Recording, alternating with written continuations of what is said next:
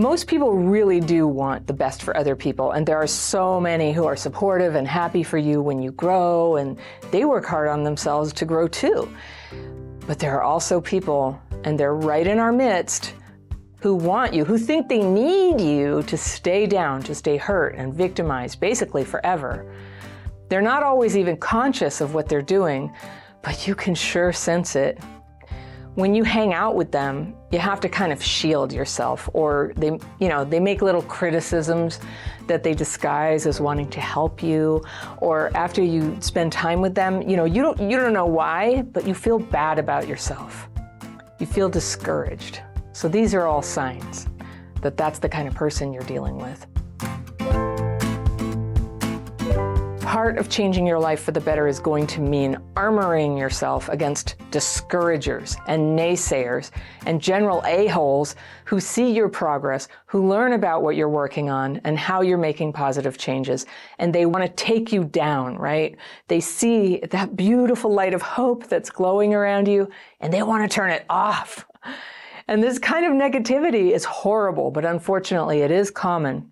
And it happens all the time to anyone who takes a big step up. So I'll tell you what I think is going on with that. First, though, do not forget that making positive changes always requires some optimism.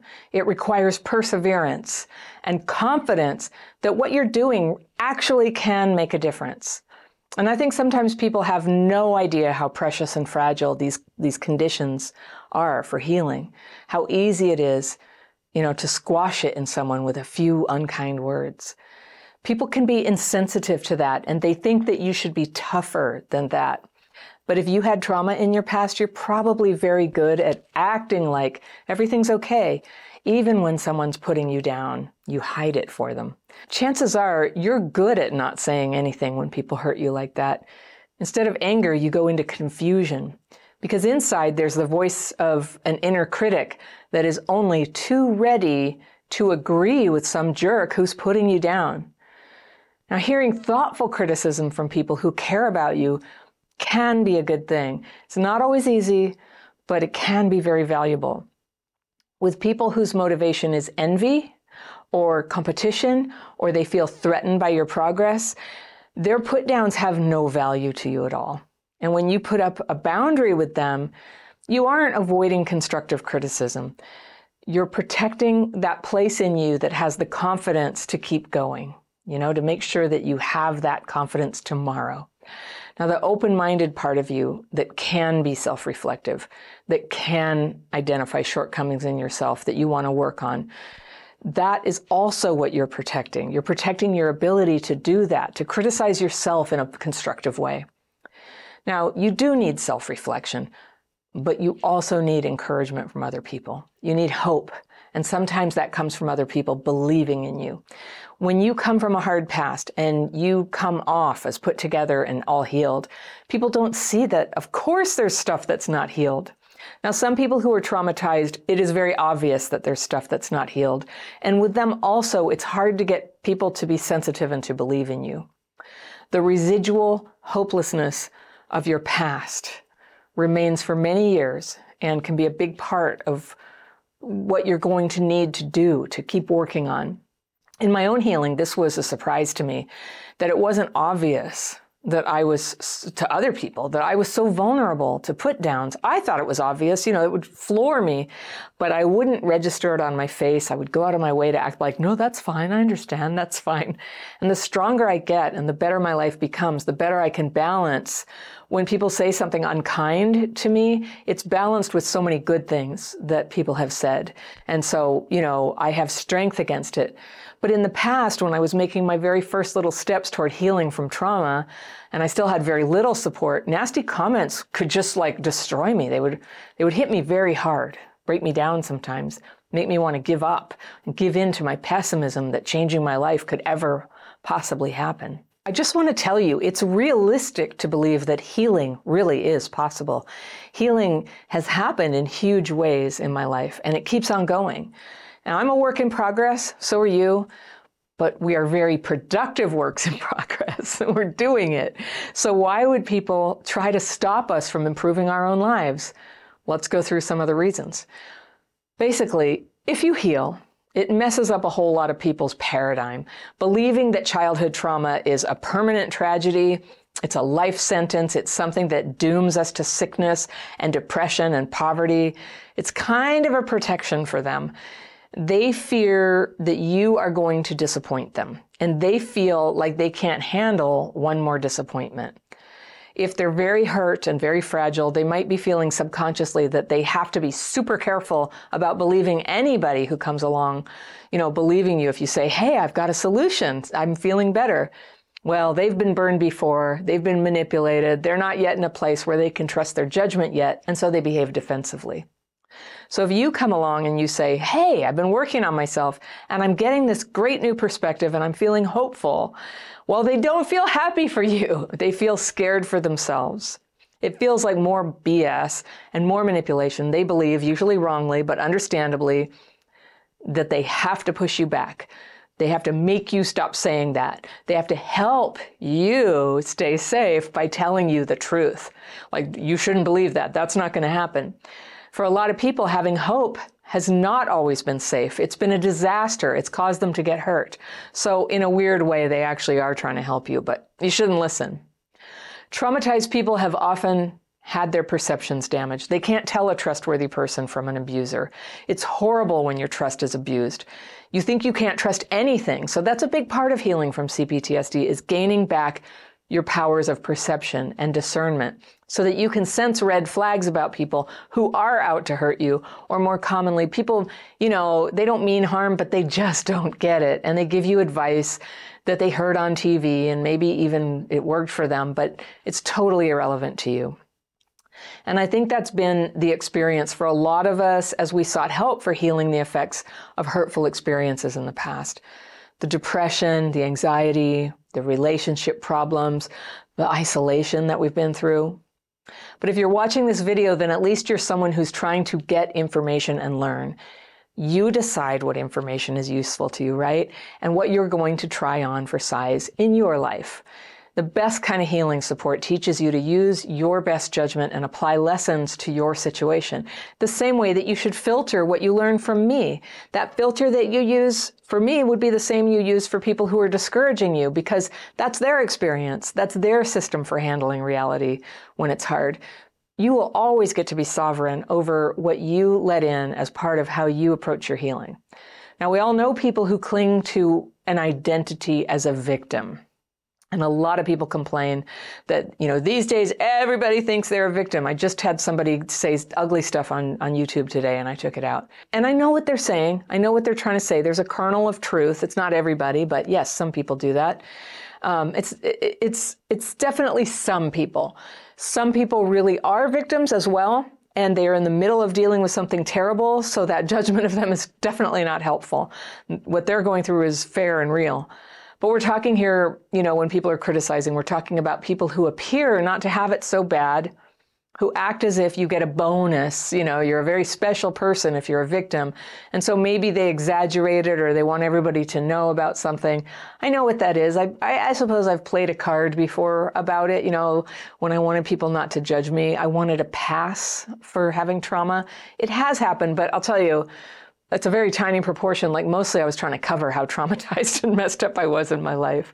But the past can come in handy like, well, I'm late all the time, but you know, I'm a single mom and I just can't really handle everything because I'm a victim.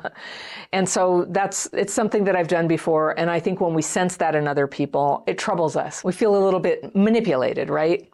It's possible to get too identified with past trauma to the point that it keeps you from healing and it holds you back.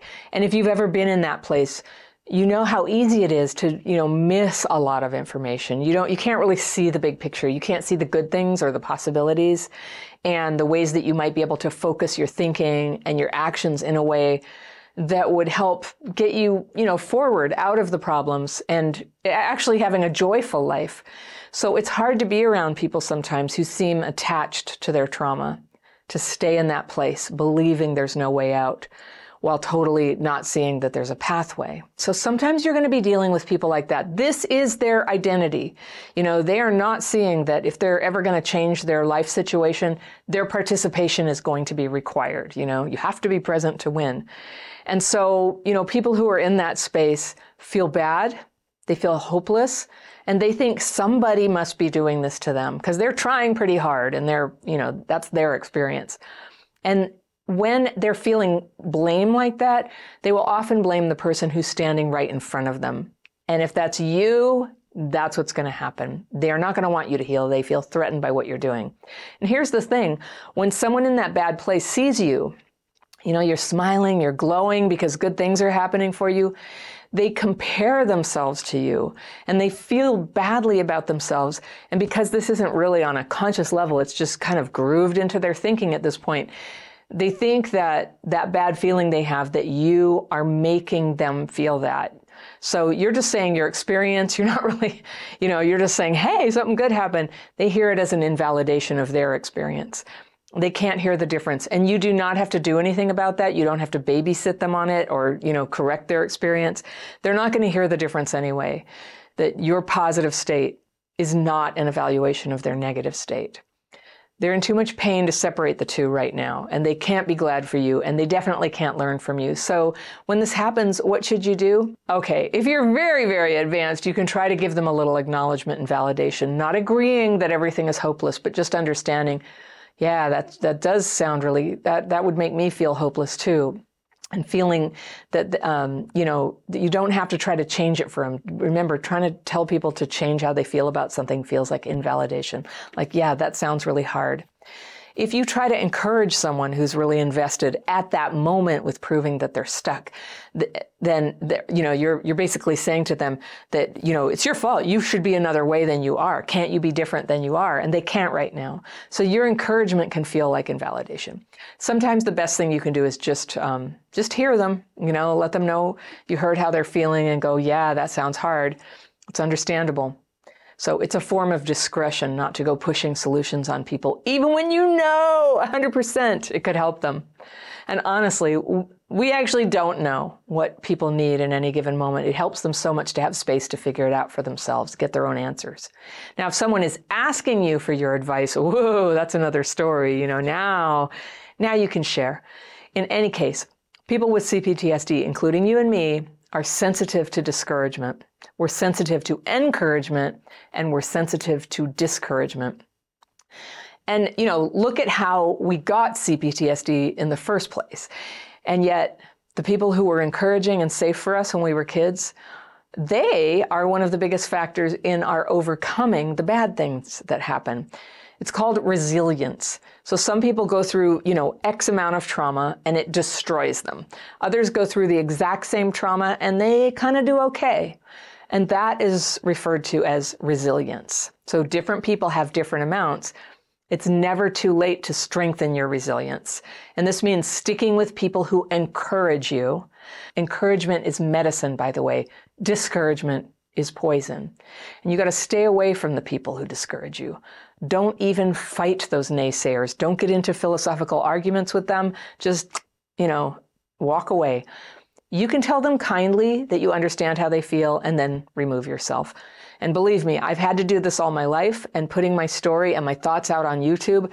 You've probably seen it. People will say the meanest, most judgy, condemning things. Last week, someone said, I hate it when you do the letters. Because if you watch the channel, you know I answer people's letters a couple times a week. And um, they said it's obvious they're all written by the same person, and so even though they're all fake, you know, I think your channel's great.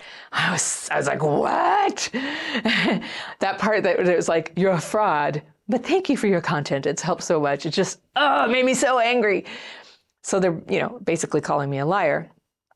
And um, I was burning mad, and definitely I took it personally that they publicly accused me in front of all my viewers, you know, of being fake, suggesting that to people.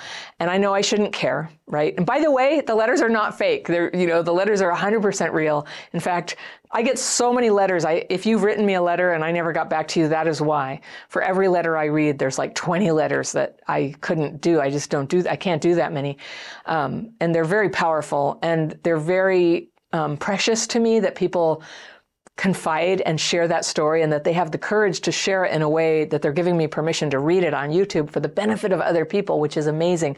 And so I get offended, my own pride is offended when people put me down like that. But the fact that they're impugning and you know negating the people who wrote the letters, I'm like Mama Bear, you know. so I'm really proud of the letter writers, and I got really upset about it. And then I just basically changed the settings so that person can watch videos and they can comment, but no one's ever going to see their comments again, because that's just really crappy. I'm sorry.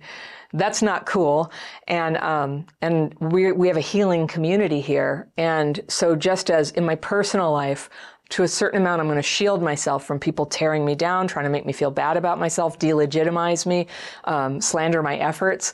I do that for my community too. Like, this is a place where I want everybody to be able to encourage each other and not be afraid all the time that somebody's going to come in and, you know, we get it. We get these catfishers. You'll see them I'll see the same person, you know, it's probably a fake name and photo, but they're like, Hi, Carol, how are you doing? And then it's like, Oh, hi, Emily, how are you doing on every single comment. Those are catfishers, by the way. Ignore them. And sooner or later, we find them and we take them out too. But you get to have a boundary on people who are messing with your healing. They don't want you to heal. They don't care. In fact, a catfisher counts on you being desperate and lonely and willing to get involved with some stranger so that they can take money from you. So, no, you're not allowed on my YouTube channel. We practice here encouraging each other, not criticizing, not comparing ourselves either, um, positively or negatively. It serves no one you know, when we have haters here. So when people, you know, come into our community and try to exploit people or hurt them or put them down or make themselves above or go, what is wrong with you people? For, it's only trauma. Everybody has trauma. Cut it out ugh, gosh, if I had a dollar for every time somebody does that, I just remove them from the community. I don't, I don't want to do that. I don't feel great about it, but it's better than people getting hurt in the very place they've come to heal. And it's kind of like broken windows policing. If you let some people just start trashing others, it spreads. Everybody catches on, and that's what I'm watching happen in our comments section. Is some people just start to be kind and help each other, and then it just spreads, and all these people are like giving each other all these loving, supportive comments. And I, I get so much positive feedback about how much that's helped people is to be in that, that kind of community. So, yeah, we don't need people who come in trying to make us feel stupid or doomed or bad.